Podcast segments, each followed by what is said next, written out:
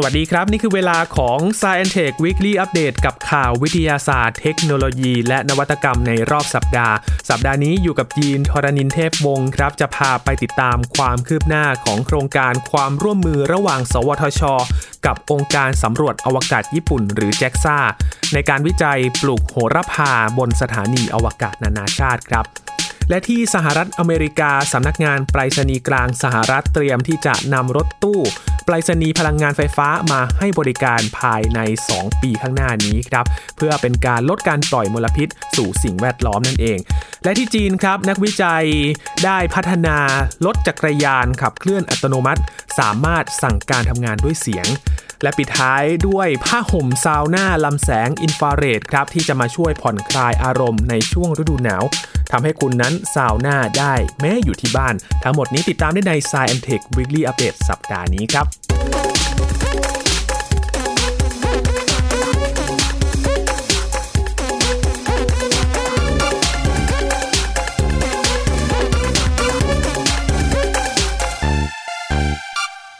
เริ่มกันที่โครงการที่เป็นความร่วมมือระหว่าง สวทช ของไทยนะครับ จับมือกับองค์การสำรวจอวกาศ ญี่ปุ่น หรือว่าแจ็กซ่านั่นเอง ได้เปิดเผยภาพถ่าย ความคืบหน้าของการที่เขาทดลองปลูกโหระพา อยู่ที่สถานีอวกาศนานาชาติ หรือ ISS ครับ เพื่อที่จะทำการศึกษาและก็วิจัยการปลูกพืชบนอวกาศสำหรับใช้ในการดำรงชีวิต และก็นำข้อมูลที่ได้นี่แหละครับ มาทำการเปรียบเทียบกับการปลูกพืชบนโลกของเรา และก็จะต่อยอดการวิจัยไปสู่การปลูกพืชบนดาวเคราะห์ดวงอื่นด้วย เพื่อที่จะรองรับการตั้งถิ่นฐานของมนุษย์ นอกโลกในอนาคตนะครับ การปลูกโหระพาในครั้งนี้ครับ เริ่มต้นมาจาก องค์การสำรวจอวกาศญี่ปุ่น เขามองเห็นถึงความสำคัญในการปลูกพืชในอวกาศครับภายใต้โครงการ Asian Herb in Space และได้เปิดโอกาสให้ประเทศไทยครับ โดยสำนักงานพัฒนาวิทยาศาสตร์ และเทคโนโลยีแห่งชาติ หรือ สวทช เข้าร่วมโครงการดังกล่าวครับ โดยเปิดโอกาสให้เยาวชนไทยนะครับ ที่เป็นนักเรียนระดับชั้นมัธยมศึกษาปีที่ 1-6 ได้สมัครเข้าร่วมโครงการโดยการส่งแผนโครงงานวิทยาศาสตร์ในช่วงปลายปี 2563 ที่ผ่านมา และเพิ่งจะปิดรับสมัครไปเมื่อวันที่ 15 มกราคม 2564 ครับ นักเรียนที่สมัครและได้รับการคัดเลือกเข้าร่วมโครงการก็จะได้รับเมล็ดโหระพา จากองค์การสำรวจอวกาศ ญี่ปุ่นนะครับ ไปทำการทดลองปลูกครับ โดยทดลองตามคู่มือที่ได้รับจากประเทศญี่ปุ่น และออกแบบการทดลองเพิ่มอีกชุดหนึ่งครับ ซึ่งสามารถปรับตัวแปรได้ตามความต้องการของนักเรียน ซึ่งนักเรียนไทยจะเริ่มต้นในระหว่างเดือนมีนาคมถึงเมษายนนี้ครับ ส่วนเรื่องของการทดลองปลูกโหระพาที่สถานีอวกาศนานาชาตินะครับ ก็ได้มีการเผยแพร่ภาพผ่านทางทวิตเตอร์ของคุณโซอิจิโนกุชิครับ เป็นนักบินอวกาศญี่ปุ่น ในช่วงระหว่างเดือนกุมภาพันธ์ถึงมีนาคมนี้นะครับ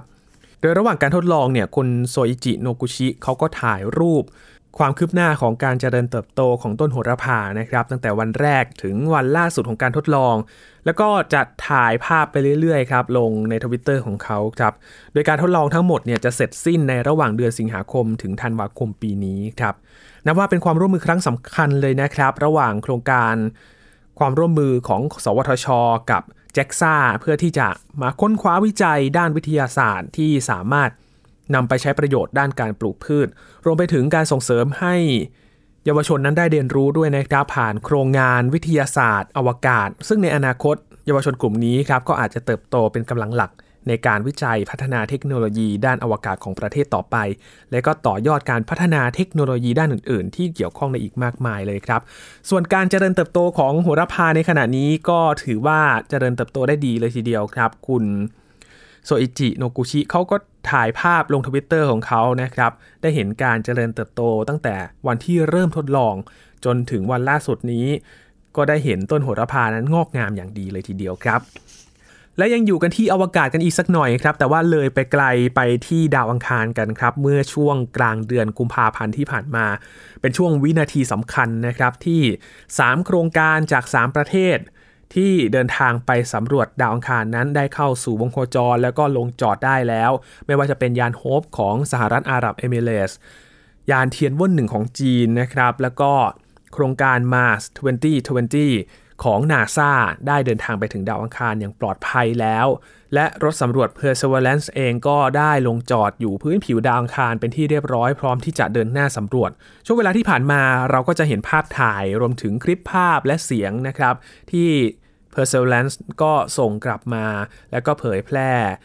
ให้เราได้ชมกันผ่านทางโซเชียลมีเดียแล้วก็ช่องทางต่างๆ มากมายเลยทีเดียวนะครับ วันนี้มีความคืบหน้าของเทียนวันหนึ่งครับที่ตอนนี้ เข้าสู่วงโคจรพักรอของดาวอังคารอยู่นะครับ โดยสื่อทางการของจีนก็รายงานว่าเทียนเวันหนึ่งของจีน ตอนนี้เข้าสู่วงโคจรพักรอรอบดาวอังคารแล้วครับ โดยยานก็จะอยู่ที่วงโคจรนี้ราว 3 เดือน ก่อนที่จะส่งยานสำรวจลงจอดบนพื้นผิวของดาวอังคารต่อไป องค์การอวกาศแห่งชาติจีนหรือว่า CNSA ครับระบุว่าเทียนเวินหนึ่งเข้าสู่วงโคจรดังกล่าวเมื่อช่วง สัปดาห์ที่ผ่านมาครับ อุปกรณ์ของยานดังกล่าวประกอบไปด้วยยานขนส่งอวกาศ ยานอวกาศสำหรับลงจอด และยานสำรวจพื้นผิวดาวอังคาร โดยขณะที่อยู่ในวงโคจรนั้นเทียนว่าหนึ่งก็จะทำแผนที่พื้นผิวของดาวอังคาร และก็เก็บข้อมูลเพิ่มเติม โดยเฉพาะพื้นที่ที่จะส่งยานสำหรับลงจอดครับ คุณตันจือยุนรองหัวหน้าผู้ออกแบบยานเทียนว่าหนึ่งก็ได้ ให้สัมภาษณ์กับสถานีโทรทัศน์ CCTV ว่ายานลำนี้จะถ่ายภาพบริเวณที่น่าจะลงจอดได้ แล้วก็วิเคราะห์ข้อมูลของภูมิประเทศ ตามความเป็นไปได้ของการเกิดพายุฝุ่น และปัจจัยอื่นๆ เพื่อช่วยให้นักวิทยาศาสตร์ได้ เตรียมนำยานลงจอดบนพื้นผิวดาวอังคารได้อย่างปลอดภัย ในช่วงเดือนพฤษภาคมถึงมิถุนายนนี้นะครับ ยานเทียนเวินหนึ่งนี้เริ่มโคจรรอบดาวอังคารเมื่อวันที่ 10 กุมภาพันธ์ที่ผ่านมาครับ หลังเดินทางออกจากโลกราว 7 เดือนด้วยกัน โดยก่อนหน้านั้น 1 วัน ยานขนส่งอวกาศจากสหรัฐอาหรับเอมิเรตส์ก็ได้เดินทางถึงวงโคจรดาวอังคาร และหลังจากนั้นไม่นานนะครับ เทียนเวินหนึ่งก็เข้าสู่วงโคจร ผ่านไปประมาณ 1 สัปดาห์ครับ ยานสำรวจ Perseverance ขององค์การนาซาสหรัฐอเมริกาก็ลงจอดบนพื้นผิวดาวอังคารได้สำเร็จสำหรับภารกิจสำรวจดาวอังคารทั้ง 3 โครงการนี้นะครับ เริ่มขึ้นเมื่อกรกฎาคม 2563 ที่ผ่านมา จากการที่ส่งยานสำรวจต่างๆ ทั้ง 3 โครงการนี้นะครับ จากโลกเราไป โดยอาศัยช่วงที่ดาวอังคารเนี่ยโคจรมาอยู่ใกล้โลก และก็อยู่ในช่วงจังหวะที่เหมาะสมนะครับ ซึ่งเป็น เหตุการณ์ที่เกิดขึ้น 1 ครั้งในทุก 2 ปี เพราะฉะนั้นอีกประมาณ 2 ปีข้างหน้านะครับก็จะเป็นช่วงเวลาที่เหมาะสมต่อไปที่หลาย ๆ โครงการกำลังพัฒนาอยู่ในขณะนี้นะครับจะส่งยานสำรวจไปสมทบกันต่อที่ดาวอังคารเช่นเดียวกันครับสำหรับโครงการเทียนว่าหนึ่งนี้นะครับเป็นโครงการอวกาศที่เกี่ยวข้องกับกองทัพครั้งใหญ่ที่สุดของจีน โดยที่ผ่านมานั้นก็เคยได้นำนักบินอวกาศขึ้นสู่วงโคจรรอบโลกครั้งแรกเมื่อปี 2003 นะครับและเมื่อปีที่แล้วนี่เอง ก็ได้นำหินจากดวงจันทร์มายังพื้นโลกเป็นครั้งแรก นับตั้งแต่ช่วงทศวรรษที่ 1970 และเมื่อปี 2019 ที่ผ่านมาครับจีนก็ยังเป็นประเทศแรกที่ส่งยานสำรวจลงจอดในพื้นที่ด้านไกลของดวงจันทร์ที่ไม่เคยมีการสำรวจมาก่อนด้วยนะครับสำหรับจีนเองก็ไม่น้อยหน้าเรื่องของการพัฒนาด้านเทคโนโลยีอวกาศนะครับก็ยังคงพัฒนากันอย่างต่อเนื่อง เพื่อที่จะสำรวจความเป็นไปได้ต่างๆ ที่เกิดขึ้นนอกโลกของเราครับ กลับมายังโลกกันบ้างครับ มาที่สหรัฐอเมริกาครับ ต่อเนื่องกับนโยบายของโจไบเดนที่ประกาศ หลังจากได้รับตำแหน่งไม่นานนะครับ ว่าจะใช้รถยนต์ไฟฟ้าเป็นรถที่ใช้ในรัฐบาลสหรัฐ และก็จะใช้รถยนต์ไฟฟ้าที่ผลิตในประเทศนะครับ เป็นหนึ่งในนโยบายที่ไบเดนนั้นก็ส่งเสริมด้านการอนุรักษ์สิ่งแวดล้อมนะครับ ลดการปล่อยมลพิษ เช่นเดียวกับโปรเจกต์นี้ครับที่ทางสำนักงานไปรษณีย์กลางสหรัฐ ก็เตรียมที่จะนำรถตู้ไปรษณีย์พลังงานไฟฟ้า มาให้บริการจำนวน 50,000 ถึง 165,000 คัน ภายในปี พศ 2566 นี้ครับ เพื่อที่จะรองรับการใช้งานขนส่งไปรษณีย์ได้นานถึง 10 ปี สอดคล้องกับนโยบายของรัฐบาลนะครับที่ต้องการส่งเสริมการใช้งานรถยนต์ไฟฟ้าให้มากขึ้น เพื่อลดการปล่อยมลพิษเข้าสู่ชั้นบรรยากาศ นอกจากนี้ก็ยังเป็นการส่งเสริมอุตสาหกรรม รถยนต์พลังงานไฟฟ้าภายในประเทศด้วยครับสำหรับรถยนต์ที่เป็นรถตู้ไปรษณีย์พลังงานไฟฟ้า ได้รับการออกแบบเป็นพิเศษเลยนะครับ ให้สามารถสับเปลี่ยน ไปใช้กับพลังงานก๊าซธรรมชาติ ตัวรถยนต์ก็ติดกล้องวิดีโอรอบทิศ 360 องศาเลยครับ และมีระบบ GPS เพื่อติดตามระบุตำแหน่งสถานที่ได้อย่างแม่นยำ ระบบความปลอดภัยพื้นฐานสำหรับรถยนต์ เช่นถุงลมนิรภัยในกรณีที่เกิดอุบัติเหตุ กล้องวงจรปิดด้านหน้าและด้านหลังของตัวรถ ระบบเซ็นเซอร์กันชนด้านหลัง และระบบล็อกประตูอัตโนมัติครับ ก่อนหน้านี้อย่างที่รายงานไปนะครับโจไบเดนประธานาธิบดีสหรัฐ ได้ประกาศนโยบายสำคัญเกี่ยวกับการสนับสนุนให้รถยนต์ในหน่วยงานราชการของสหรัฐอเมริกา เปลี่ยนเป็นรถยนต์พลังงานไฟฟ้าให้มากที่สุด โดยใช้รถยนต์พลังงานไฟฟ้าที่ผลิตจากสหรัฐอเมริกา เป็นการผลิตในประเทศนะครับข้อมูลในปี 2562 ที่ผ่านมาพบว่ารัฐบาลสหรัฐมีรถยนต์ที่ใช้ในกิจการของรัฐประมาณ 650,000 คัน แบ่งออกเป็นรถยนต์ภาคพลเรือน 245,000 คัน รถยนต์ในกองทัพ 173,000 คัน และรถยนต์ไปรษณีย์230,000 คัน โดยรถยนต์พลังงานไฟฟ้ากำลังถูกนำมาใช้งานกันมากขึ้นในสหรัฐอเมริกา โดยเฉพาะในองค์กรของรัฐบาลที่มีรถยนต์เก่าจำนวนมากครับถูกใช้งานมาเป็นระยะเวลานาน การปรับเปลี่ยนเป็นรถยนต์ไฟฟ้านี้นอกจากจะประหยัดต้นทุนด้านพลังงานแล้ว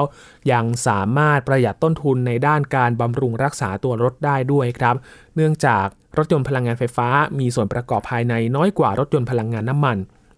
และเมื่อรถยนต์ในหน่วยงานของรัฐบาลปรับเปลี่ยนเป็นรถยนต์พลังงานไฟฟ้ามากขึ้น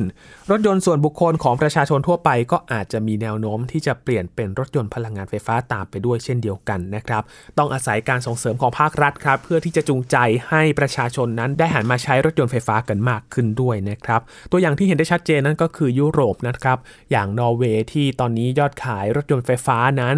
แซงรถยนต์ที่ใช้น้ำมันไปแล้ว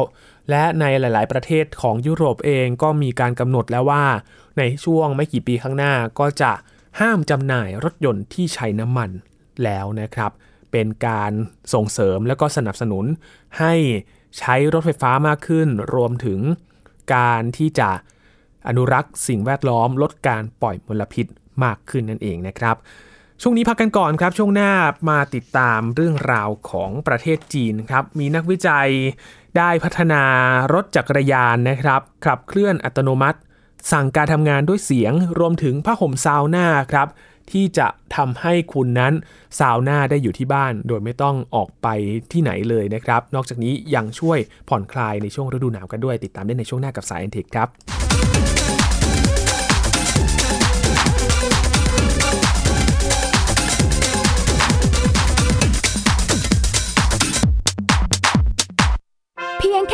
มาร์ทโฟน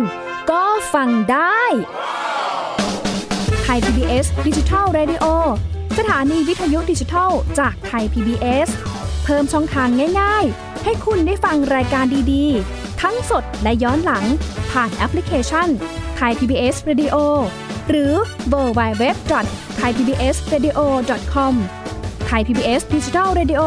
อินฟอร์เทนเมนต์ for all มากกว่าด้วยเวลาข่าวที่มากขึ้น จะพัดพาเอาฝุ่นออกไปได้ครับ มากกว่าให้คุณทันในทุกสถานการณ์ ตามที่กฎหมายดังกล่าวกำหนดเอาไว้ มากกว่ากับเนื้อหาเที่ยงตรงรอบด้านนำมาใช้ในคดีเมาแล้วขับ มากกว่า ในทุกทางออกของสังคม ป้องกันไม่ให้ปัญหาเกิดขึ้น มากกว่ากับข่าวรอบวันในทุกมิติ เครนก่อสร้างเกิดอุบัติเหตุขึ้น มากกว่าด้วยการวิเคราะห์ที่ตรงจุด ความพยายามของภาครัฐที่จะแก้ปัญหา และมากกว่ากับทีมข่าวมืออาชีพ ข่าวไทย PBS ให้คุณได้มากกว่า อัปเดตสถานการณ์รอบโลก ประเทศจีนนี่เราทราบกันดีนะคะว่าเป็นประเทศที่จะมีปัญหาเรื่องความสมดุลของประชากร คนที่ได้รับความสนใจจากวิกฤตในครั้งเนี้ยก็คือนายกรัฐมนตรีนิวซีแลนด์เรื่องราวสีสันจากต่างแดน ก็มี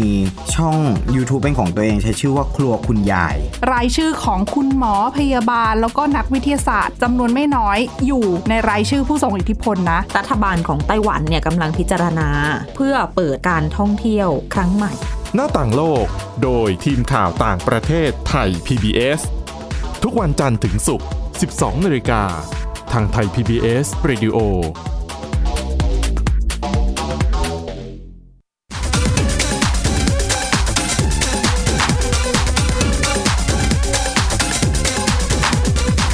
ช่วงที่ 2 ของ s c i e n t e c h Weekly Update ครับ มาติดตามข่าวในด้านเทคโนโลยีกันบ้างนะครับ พาไปที่ประเทศจีนครับ จีนถือว่าเป็นอีกประเทศหนึ่งครับ ที่ถือว่ามีผู้ใช้จักรยานและก็ยานพาหนะพลังงานไฟฟ้าในการเดินทางจำนวนมากครับ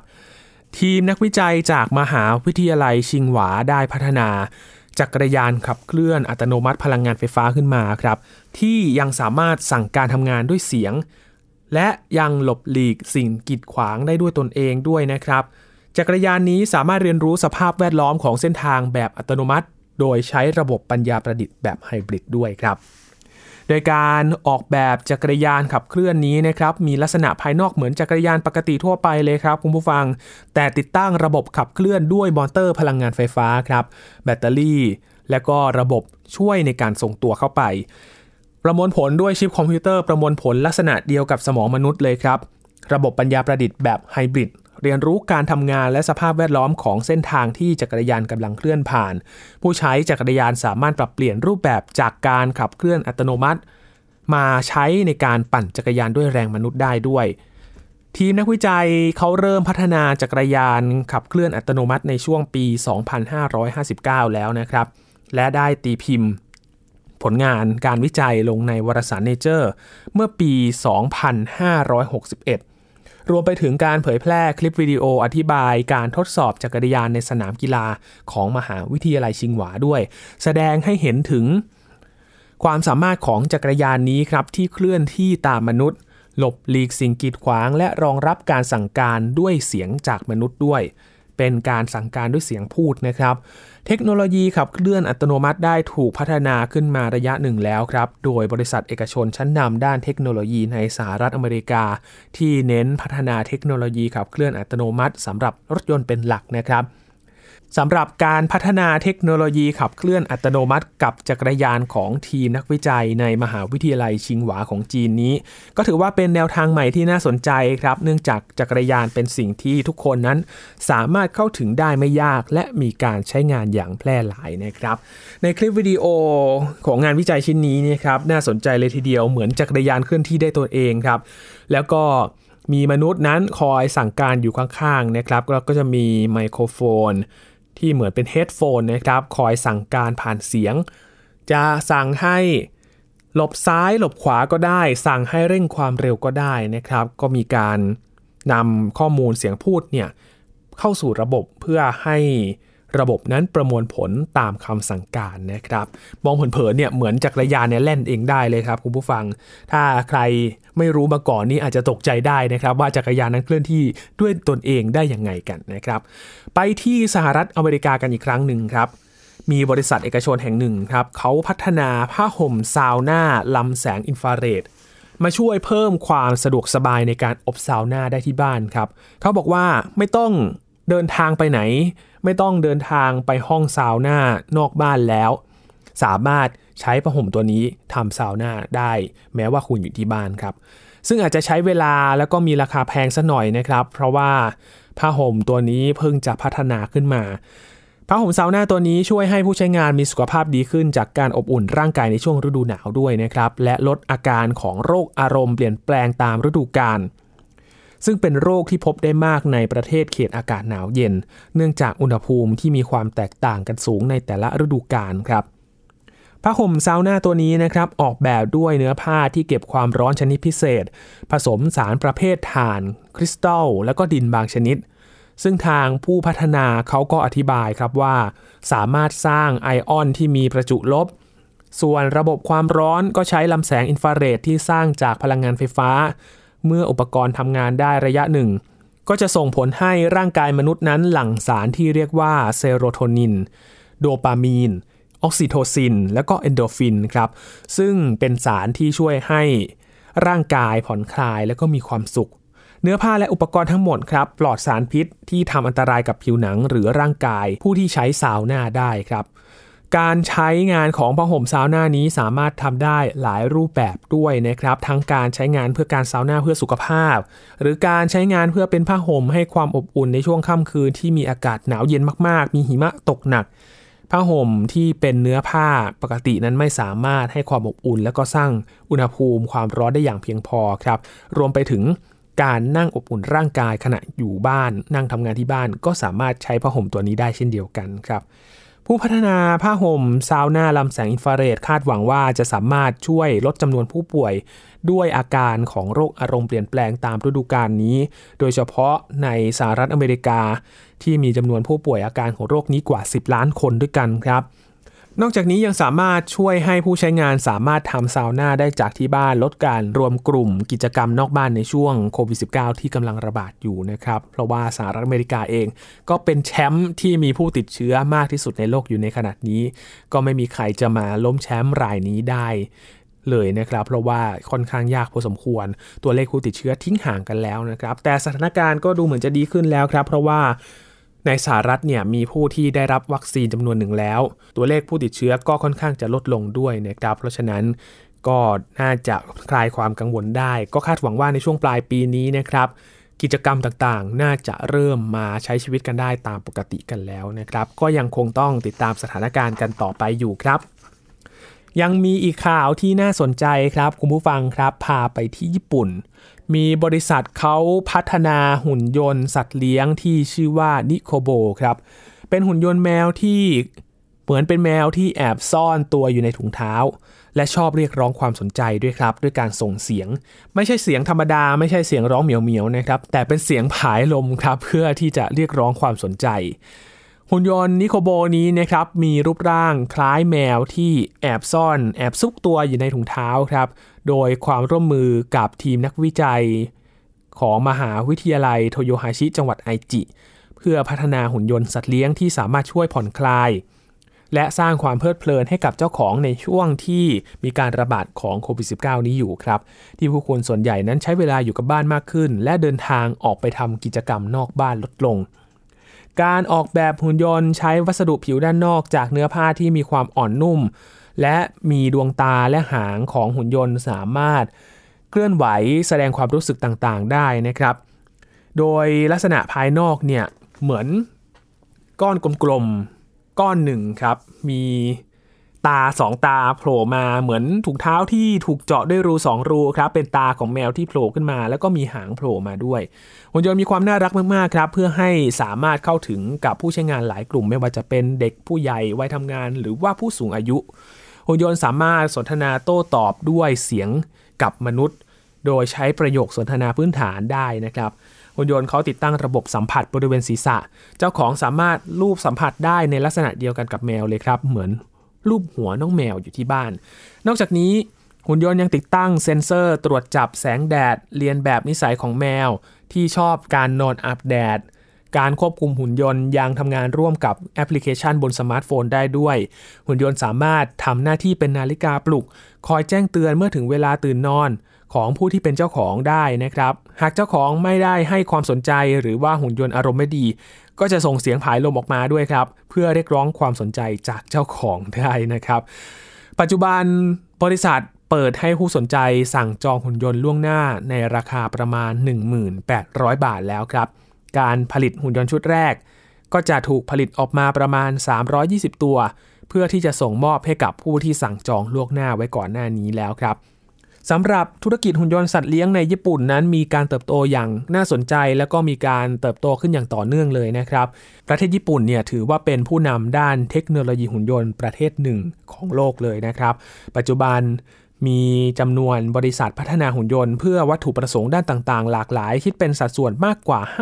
52%ของจำนวนหุ่นยนต์ทั่วโลก และธุรกิจหุ่นยนต์ในญี่ปุ่นมีมูลค่ามากกว่า 25,000 ล้านบาทด้วยกัน บริษัทเอกชนหลายแห่งครับเขาก็ได้พัฒนาหุ่นยนต์สัตว์เลี้ยง ที่มีระบบการทำงานขั้นสูง ก้าวข้ามผ่านหุ่นยนต์ของเล่นปกติ ที่สามารถทำได้เพียงการเคลื่อนไหวง่าย ๆ เท่านั้นครับ ตอนนี้คิดการไกลแล้วก็พัฒนาหุ่นยนต์มาหลากหลายรูปแบบที่น่าสนใจเลยทีเดียวครับ หุ่นยนต์ที่มีลักษณะคล้ายสัตว์เลี้ยงเนี่ยก็ถือว่าเป็นกลุ่มหนึ่งที่บริษัทต่างๆ ในญี่ปุ่นนั้นเลือกที่จะพัฒนานะครับ เพื่อที่จะเป็นเพื่อนยามเหงาหรือว่ามาใช้ประโยชน์ ในด้านต่างๆ ที่น่าสนใจหลายอย่างเลยทีเดียวครับ ทั้งหมดนี้คือข่าวสารวิทยาศาสตร์ เทคโนโลยี และนวัตกรรมที่เรานำมาฝากใน Science Tech Weekly Update ในสัปดาห์นี้นะครับ คุณผู้ฟังติดตามรายการกันได้ที่ www.thaipbspodcast.com รวมถึงพอดแคสต์ช่องทางต่างๆ ที่คุณกำลังรับฟังอยู่นะครับ มาอัปเดตเรื่องราวกับ Science Tech กันได้ทุกที่ทุกเวลาเลยครับ ช่วงนี้ยีนทรณินเทพวงศ์ขอบพระคุณสำหรับการติดตามรับฟังนะครับ สวัสดีครับ